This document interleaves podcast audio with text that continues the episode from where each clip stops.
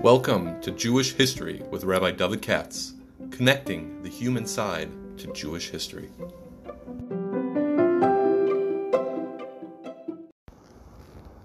For sponsorship opportunities or to support this podcast, please visit our donate page at www.support.rabbidavidkatz.com. Hi, it's Tuesday afternoon, and I'll take a look at the parsha. We didn't have anybody until Gluck Plumbing stepped up to uh, fill in the void, which I'm grateful. On the other hand, he always insists on uh, fresh meat, no uh, refried cholent, even though I like refried cholent, or at least I did when I was young. Uh, so here we go. The um, Emor as we all know, is mostly about one thing, and then at the end, well, it's about three things. First, about the Kohanim, then about the holidays, and then this story, which is what I want to talk about today, about the uh, blasphemer, the, the you know, right?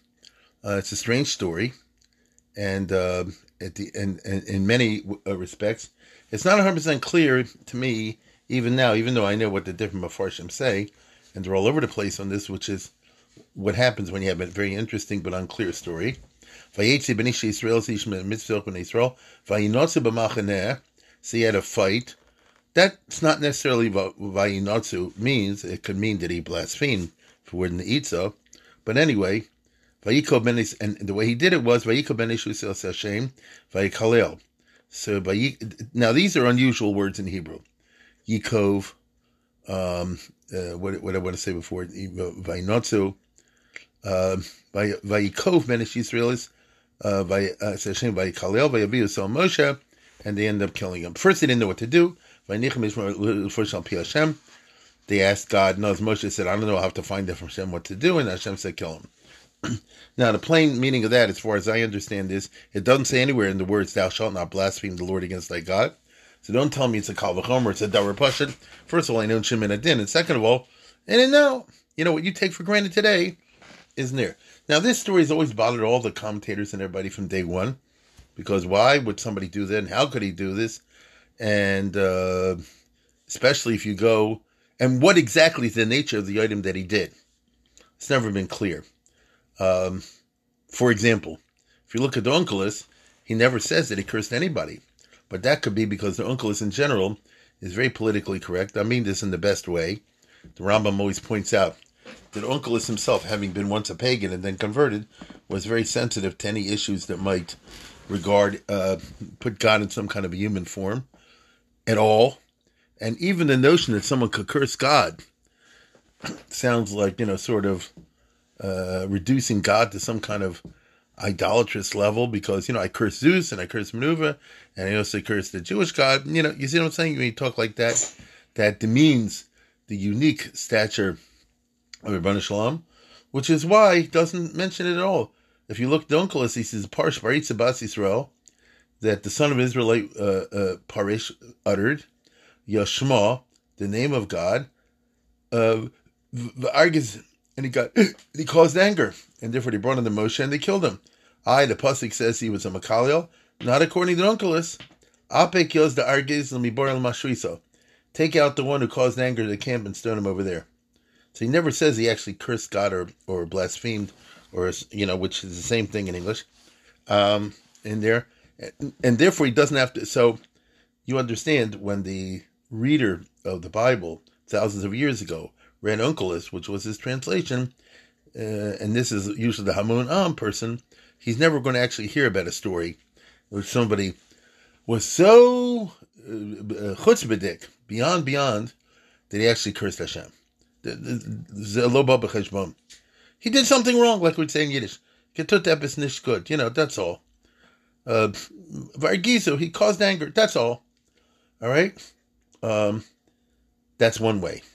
The other way, and when I was young, by the way, the language is very ambiguous, which is really interesting from the Hebrew point of view, because I used to think it means like this. You, you never know. Vayiko ben Israel says He got into a fight with somebody, and uh, Hashem Yisrael says. And he used, he listened closely how I'm saying it. He got into a fight with a guy, and he cussed the other guys out with the shame. You know what I just said? In other words, he didn't curse God, but he cursed the other guy, like they do now in English. They'll say, gee, damn you, or something like that. Even using Hashem's name in that way is like a capital offense.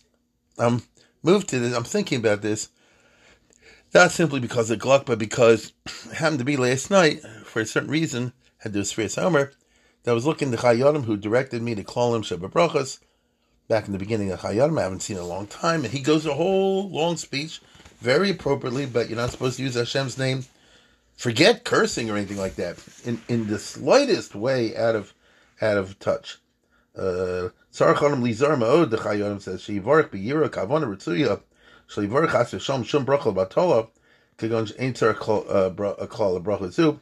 If you do an extra bracha, that's considered a terrible sin against God's name. You mention His name unnecessarily. I feel Ligram Bracha Shein Tzricha Gon Shiachal Lift Bracha Achas V'Garam Bracha Acheres. You know, uh, Hamavarch Batola Oh my goodness, he made a bracha batala over a low seesaw. He violated one of the Ten Commandments, taking the name of the Lord in vain, at least midrabanan. And motzi shem shemayel batala over a mitzvah says Hashem kechatira. That's already in Devarim. It wasn't around in, in Vayikra time. And him lo shmor as uh, Hashem nichba nor Again, that's all in Devarim. Kizel mikol ayir shel hasker shemal gadol kim derech shavach ubracha mashem mechuyev alo batala. And the Chayyim goes on to say this is in Klal Hay, if those are interested. Um, you should be trembling. Hear what he says when you daven every day. Say a bracha. Stama shahakol. Stama shahakol. Right? He says Yiravi is does a vara b'shosha maskar Hashem. When you say the word Hashem, and and you and I don't use the word Hashem. Obviously, we don't use the Shem Forish, but we'll see some of the Mefarshim, old ones too, say that that's what was the sin of the blasphemer it's not necessarily cursed anyone, but he, although that too, but he did he he said out loud Yud Kevavke, you know what I mean? Uh, and that was like the supreme disrespect. V'yirvi is dazo ivar b'shosha Hashem v'lo Hashem yuchad b'vada kol Hashem shem nechnochin.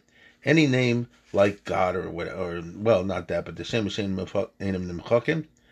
And the Chayei Adam goes on to give a whole story. I won't reprise it over here a guy died, he went to heaven, he was Mekayim this and Mekayim that. He was about to get into heaven, and they asked him, Did you, in his heart, did you ever say even once Hashem's name Uh, when it wasn't necessary? And he couldn't answer that, and therefore he went to hell, you know, something like that. So, I mean, he's making a big deal over this. So, then we have the story of, of the blasphemer. Now, of course, Chayei Adam and everybody else is writing after the story happened. We're talking about the first time it ever happened where does it say, if you want to get technical, you're not allowed to do that? And what does it mean? From a philosophical perspective, why should God care if you curse him or not? You're not affecting him, right? You're not affecting him. You're not insulting him. He's beyond that. So what's going on over here? Uh, obviously, it's more than just a philosophical type part. So what's going on with this very strange story of the guy who was in Makalo? Now, one way, right, is simply to say that you know he he uh, he pronounced the the, the Yud Vavke. But why would he do that? Well, they tell you to take the trouble to tell you they got into a fight, but it doesn't say what the fight was, right? Doesn't say what so the Pashup shot is. Before you get into the God, the Pashup shot is the guy got into a fight, and this is the danger of machlokas because you end up shooting your mouth off. You're this, I'm a this, you're a that. You know, well, damn you, da, da, da, da, da, you know, something like that. And next thing you know, you've been cursing Hashem. You know, who knows? Okay? Who knows? Uh, moreover, it's very, very interesting that doesn't say cursed um, the Rabbanu Shalom, doesn't say those words. Notice it doesn't say Vayiko ben Israelis as Yud Vavke. It doesn't say that words. It says Vayiko ben Israelis as Hashem. Hey Shin Mem. That's in the Chumash. Okay? Vayikol ben Ish Israel says Hashem. He cursed not God, but God's name. Vayikol Vayivu Moshe. So he didn't curse God, but he cursed God's name, which is a strange thing. I'll say it again. This is not me talking. This is the the, the Chumash used the word Hey Shin Mem. He used he, he cursed the shame. So you know what's the idea of cursing a name of God? Like what is that? You know, if you tell me curse God, so oh, it's terrible thing, naturally got killed. I get that, but what, what what's shot with this business that he cursed a name or something along those lines? Okay? Now, um, if you get into a fight, anything's possible. And you lose your temper, then you just uh, shoot your mouth off stupidly. I like the Bechor Shor. He's always very shot oriented. And he said the guy got into a fight.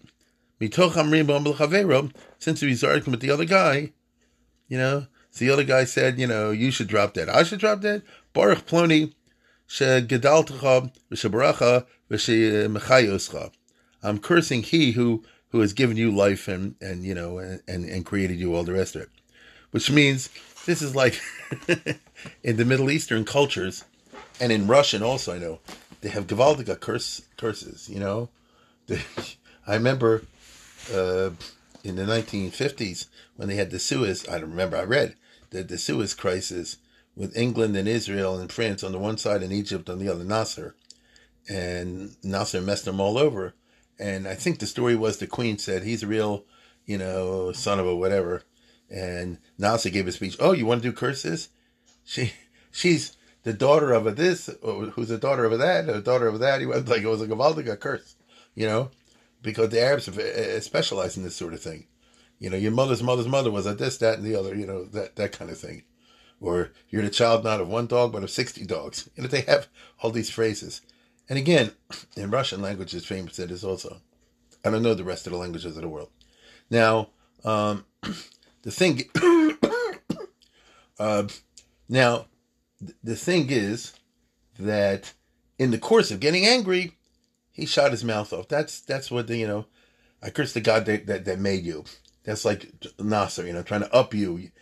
He called him a mamzi. He said, "I'm a mamzi. You're, uh, you know, I curse not only you, I curse your mother, your father, and even you're this and you're this, and even the God that made. That's the way the Bechor Shor says it did. And again, he you know he shot his mouth and got killed. But on the other hand, uh, was epis that there was a fight. See, you could learn it like that, no question about it. That you know you see the danger of machlokas and losing your temper, and you end up saying things that are that a minute ago you would never dream of saying. This is the problem of machlokas. When it gets out of hand, you find yourself in a place you can't imagine that you would have said this in the first place. But when I heads you on and you heads me on this and the other, we both lose it. And we lose all sense of proportions. Now, um, uh, if you look in the Mefarshim, by the way, you know, you see that some indeed say that he cursed God, that's like the Abarbanel, or he cursed God's name, that's the Bena Mechaya, the Kliyakar, the Chizkuni, and the others. Listen to this. This is just uh, interesting. You know, let's say that we go with the story, which is a famous story in the Gemara and the Medrash, that he was the son of the guy that Moshe Rabbeinu killed, Ben Ish Mitzri, Selch Ben Israel. You know that. I don't have to repeat that story over again. That's the guy that, that Moshe killed. So Ben Bechaya, no Ben Bechaya. Yesh lishol im hayishnim rim zeh lam yibrachas Hashem alzos. So he doesn't see it the way the Bechor Shor does, which I could see totally. You know, I curse you, I curse your car, I curse your your your, your book, I curse your Yamaka, I curse your mother, your father, this, that, and the other. And even I curse all the way back to the God that made, you know, talking like that. But B'nai B'chai doesn't see it that way. Im ha'yishneim rim zeh lama yibarchas Hashem al. If he was angry that Moshe killed his father, because that's the way the Chazal would portray it, so he should curse Moshe, not God. Avitochen lomar. So the Ben Chaya Yitochen suggests Kishi Yisrael Sipul Inyan and there so this is a what I'm telling you now is a good vart. If you want a vart, and they say eh, this is, actually it's a nice vart, and that is that they told this guy, Moshe killed your father. How did he kill him? And he says he killed him with the shame voice. Remember that? It's a machlokis in the medrash. Did Moshe kill him? You know what I mean? You magically, or was a, was a magrefa shell something or other? or did he smash his head in with a with a with a tool, the way they do it in Jersey, you know? So how did he do it?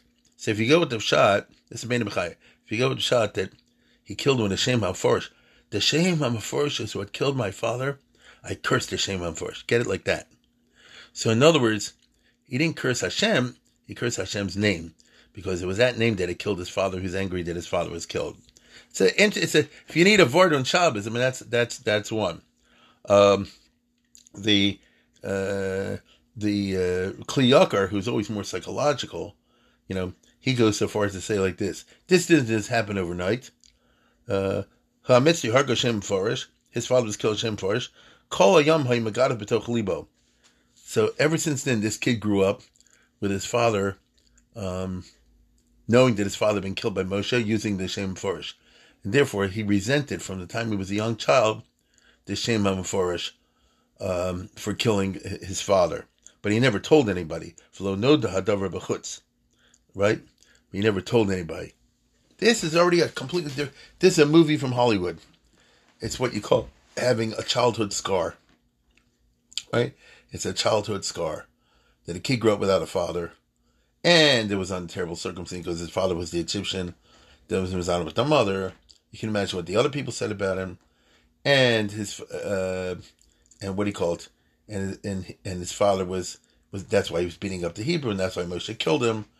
So in other words, he was handed a terrible uh, uh, um, posterity, handed a terrible heritage from day one.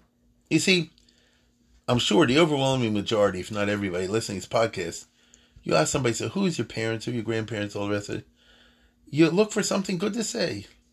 My father, my grandfather, they were good people. They came from Europe, they came from Asia, whatever.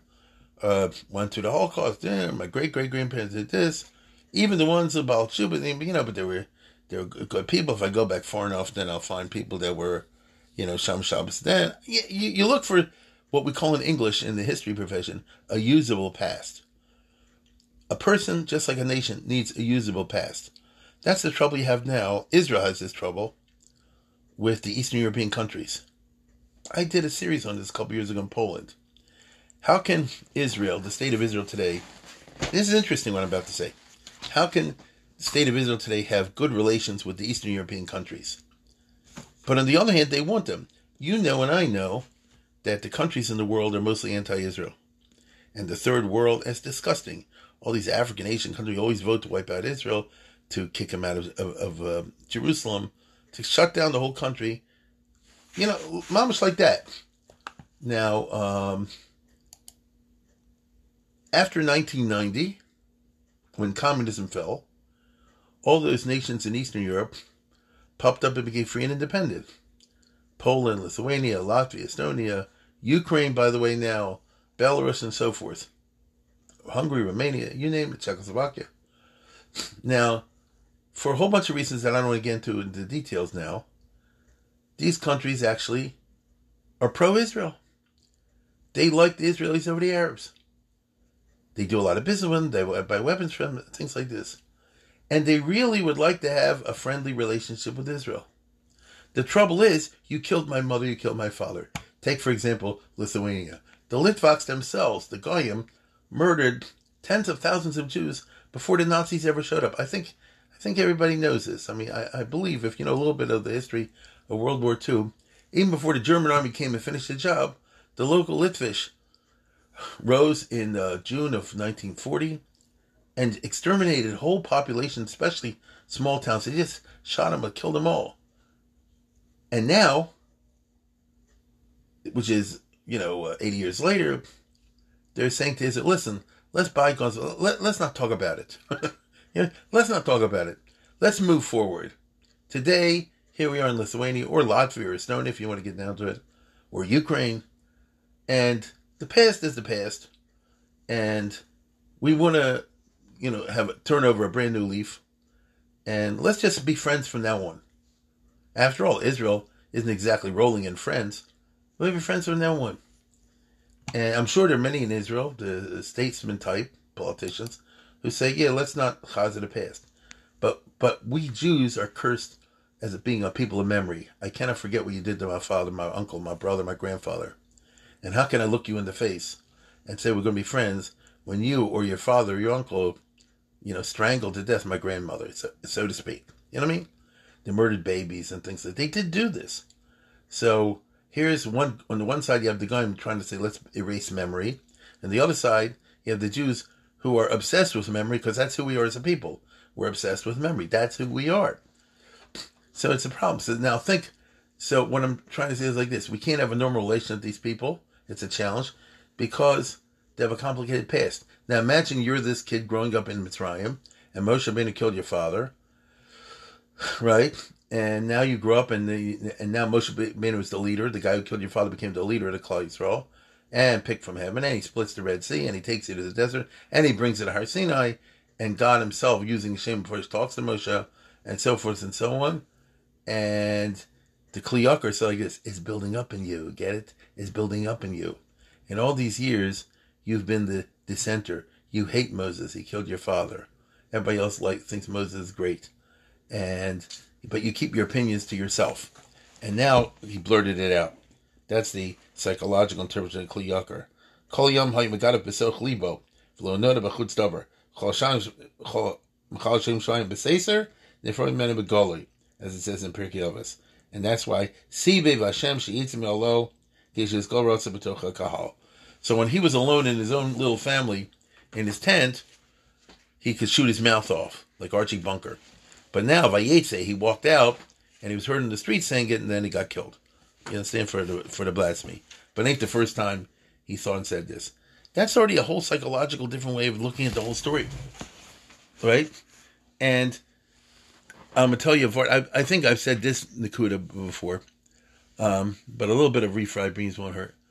Uh, is one of the few alshechs I recall where he said Moshe didn't didn't know what to do with him. Among other reasons, Moshe himself could, could kind of understand this. I mean, I killed the guy's father. I understand why he hates me and why he's saying bad things, even even even about Hashem. You know, in other words, he's not a normal kid. Suppose today today somebody who had issues, as we would say. You know, there are people like that. Someone has issues, has mental problems, emotional, severe trauma, goes and stands up and curses Hashem. Here in Baltimore, Maryland, or New York, or Lakewood, or something like that. We wouldn't kill him, we'd say the guy needs help. Obviously, he's saying terrible things because he's got all this pain locked up inside of him. You, you understand what I'm saying? Pain locked up inside of him. And the Alshach says, I recall, that if you look closely, it says, Hotze Makalel, Hashem, you know, when they told Moshe about it, he didn't want to touch it. Right? He didn't want to touch it. Moshe said, I don't know, you ask Hashem what he wants to do. He didn't want to do it. Uh, and Hashem says, now listen to the Hebrew language, Hotze et. That's Loshen Yochid, not Hotziu. You, Moshe, take the guy out, and everybody should, um, uh, what do you call it? Uh, you know, uh, you take the guy out, and they'll they'll stone him. Okay. Now Lamaisa. So in other words, Moshe is not doing the stoning because he wasn't the one who heard it, but but the others will, the the, the witnesses in the crowd. What happened at the very end, the last pasuk in, in the parsha? Vaydaber Moshe b'nei Israel. So Moshe tells the Jewish people, I was told to take the guy out. Vayotziu es hamakalel. They didn't listen to Moshe. They took the guy out because they saw how uncomfortable and how pain Moshe was emotionally because of the history of, of these two people. And they, they killed him. I remember the this. I, they didn't. Since they did it for the right reason, because they understood how uncomfortable Moshe was in all this, uh, it was a toxic situation. So it's considered the Torah writes, the Torah writes, Bnei Yisrael Moshe. Notice, even though they deviated from instructions, it wasn't Hotzeus Makalo, it was Vayotzeus Makalo, but nevertheless, it's okay. Uh, I remember seeing that uh, long ago. Probably look it up over there. But anyway, you see that you have a very uh, complicated story over here, and um, you know it could be that he, you know, cursed Hashem, cursed the name, um, cursed the God who made uh, Moshe, but he wasn't just a regular guy, and he's testing the limits of the law because again, it never said anywhere, "Thou shalt not kill." Now afterwards, it does, right? From now on, it does. But this is what you call post facto. I forget what they call it in, in lawyer language. You can't condemn somebody for for doing something that wasn't legislated yet. Uh, Bnei Israel uh, barely more after he gets arrested. Okay, but he didn't know it. Excuse me, he didn't know it until now. Now, if you want to be legalistic, not like the Alshech, you can say that's why Moshe didn't kill him. but because uh, it wasn't legislated until God said specifically, "I'm Hashem and I'm telling you to kill the guy." That's a different story. If you have, you know, direct, you know, message from upstairs, which you can only have by Moshe Rabbeinu, that's a different story. So you see that um, the story goes in a lot of different ways. And is it a, a tale of emotional uh, anger? Was it a tale that the guy just now got in, uh, an argument with another guy? And as often happens when you get an argument, you lose it, especially if the other guy gets you. You ever seen an argument in show? This guy says this, the other guy ups the ante, the other guy ups the ante, the other guy ups the ante, and next thing you know, the guy said drop that or something like that. Which, how could one Jew say to another? But uh, I've seen it. And so of you, you know, you, you, you get to points where you're so angry at what the guy's doing, then you mamish lose it. Okay? Now, the way it's portrayed, most of the Mepharshim, I think, wanted to view this more as a theological blasphemy story rather than as a psychological story. Although they certainly do bring the story about Moshe Benu uh, kill, killing the father because it says it's been Ish Mitzri, you know, he's identified with that. So, uh, how do you, you know, connect all this? It's just interesting to me that this is in Parshas Emor. And Emor, what does it say in the beginning? Uh, Lenefesh lo yitama Stay away from things that are metame. Now, I know literally it means about going to funerals and all that. I get that. But you see, broadly speaking, a hint of the Makal story coming up. Because don't do things that are tame. Cursing Hashem is like going beyond the limits. That's like, it should be tome. You, you understand what I'm saying? Besides the fact that it's theologically a sin, how can somebody do that? Right? Most of us will be horrified. And properly so. How could you even think of something like that? Now, there's one last point, and that is you can view it in a different way. And why does it talk about the Egyptian father? Now remember, it's a it's a Chazal that says the Egyptian father was the Egyptian that Moshe killed. Pashim not like that. Pashim is his father was Egyptian, the mother was a was a Ger. I mean, was a Jewish. And there's a whole discussion. I'm sure you must know this. The Ramban, the Tzarfatim, and the Sfardim. You know, did the child go by the father, by the mother before Mount Torah and all that? I don't want to get into that. Consider the following. Here you have somebody who had two parents, one which was Jewish and one which was Egyptian. Fine. And that and and again, it's not the story where, you know, this he's the guy that Moshe killed. Fine. So let's get this straight now. He had an upbringing because this is happening in the desert. And he's an adult by now. So, in upbringing back in Egypt. And mixed marriage, notice he got double double message. One of the reasons we don't like mixed marriage, the Torah says, is because even if the mother is Jewish, so the kid will be Jewish, but you know he's going to get Yasser is bin you know, knows uh, he'll get uh, um, mixed messages for what God is. It was hard enough being Jewish in Mitzrayim, and theologically, it was a mess. Because we all know that the Bnei Yisrael hit the Memte Sharituma. So they're all submished in their hashkafas. You can say it's not their fault, whatever, but they're all submission in their hashkafas. So this guy grew up at least half with a father who was not Jewish. So that means he he follows the Egyptian religion, Mamish. The Egyptian religion is full of gods. I think you know that. Chock full of gods. I mean, they even worship pussy ants, and I mean that. And crocodiles and birds and this and that and the other, you name it. That's what the Egyptian religion was. You can totally see that when it comes to the gods, it happens in pagan situations that you're lining up on one side and and and, and you're lining with one god and, and and you're therefore in opposition to another. Consider, for example, if there was a war between, I don't know, Greece and Persia. You know, I'm just making this up. The Greeks have their gods, the Persians have theirs. When they had a war, a battle, or something like this, any kind of contest, what did the Greeks do? They say to their gods, We want you to prevail over the Persian gods, and vice versa. And so what do you do? You sing praises and talk up your gods, and you do the opposite to the other gods, the ones you don't like. Right? Up, up with Zeus, and down, down with Mithra. Right? Bless Zeus, heck with Mithra. Something like that.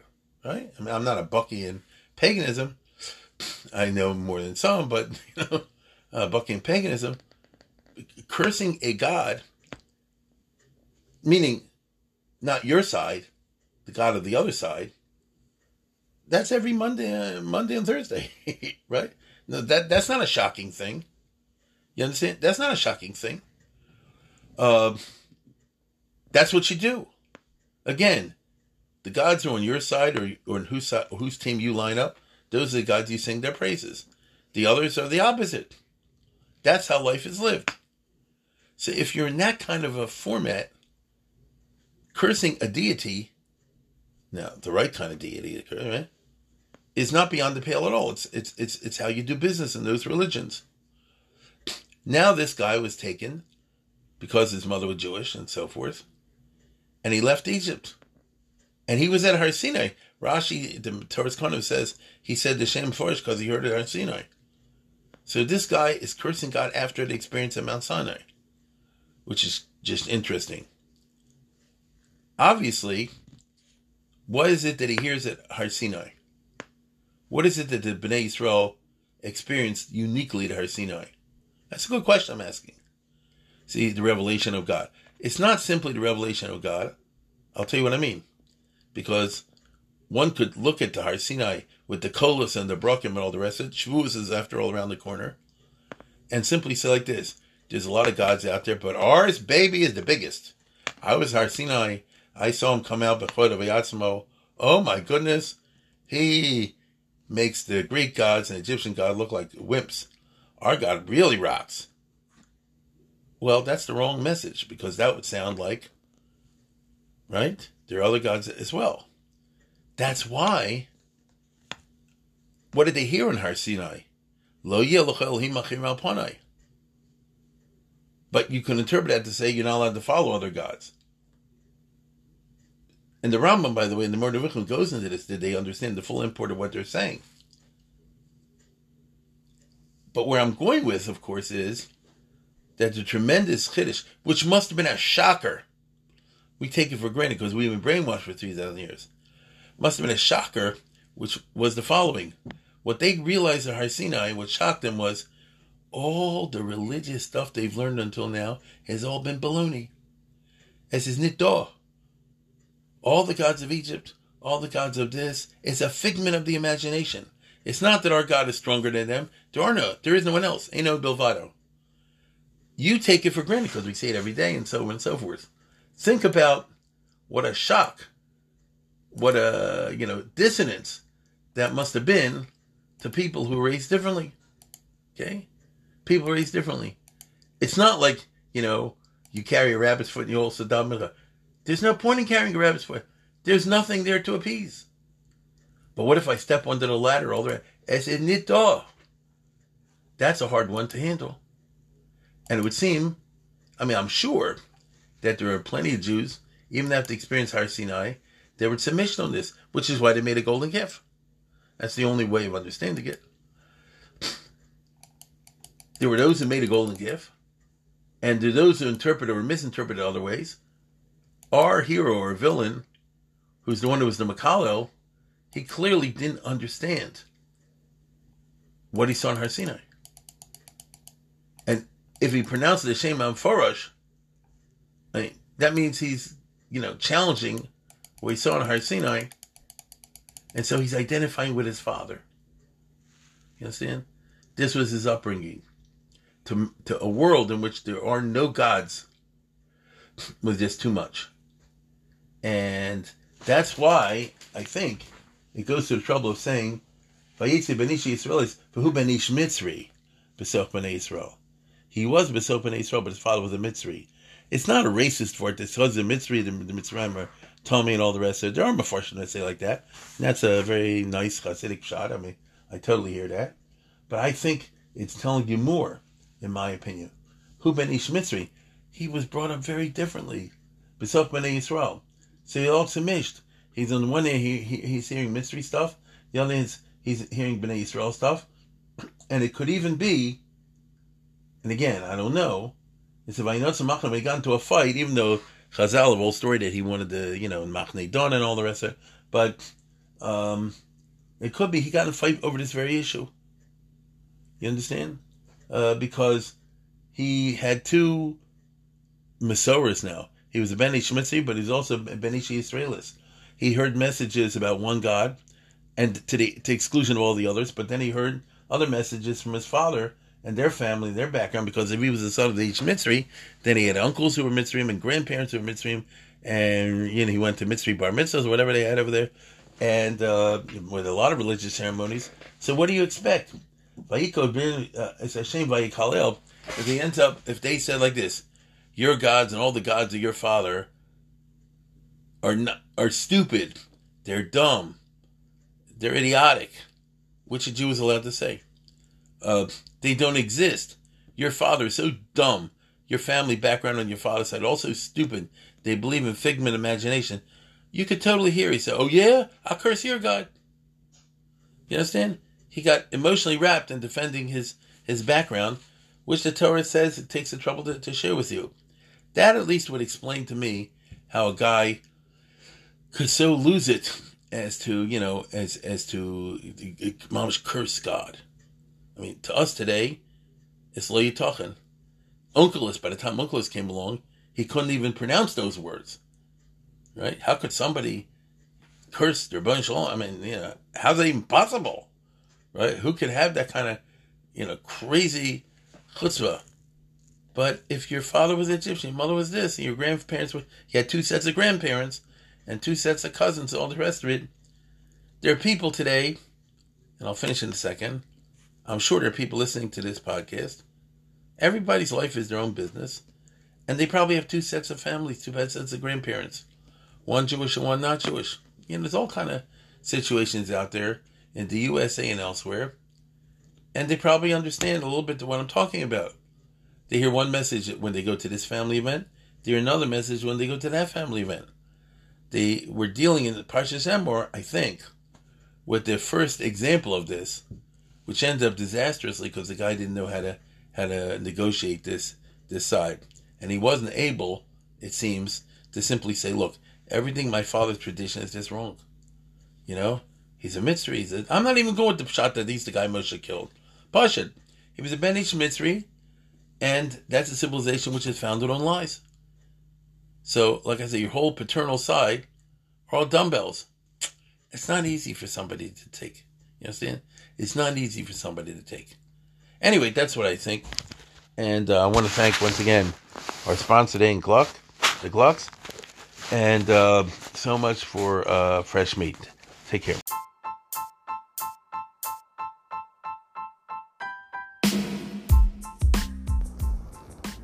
For sponsorship opportunities or to support this podcast, please visit our donate page at www.support.rabbidavidkatz.com.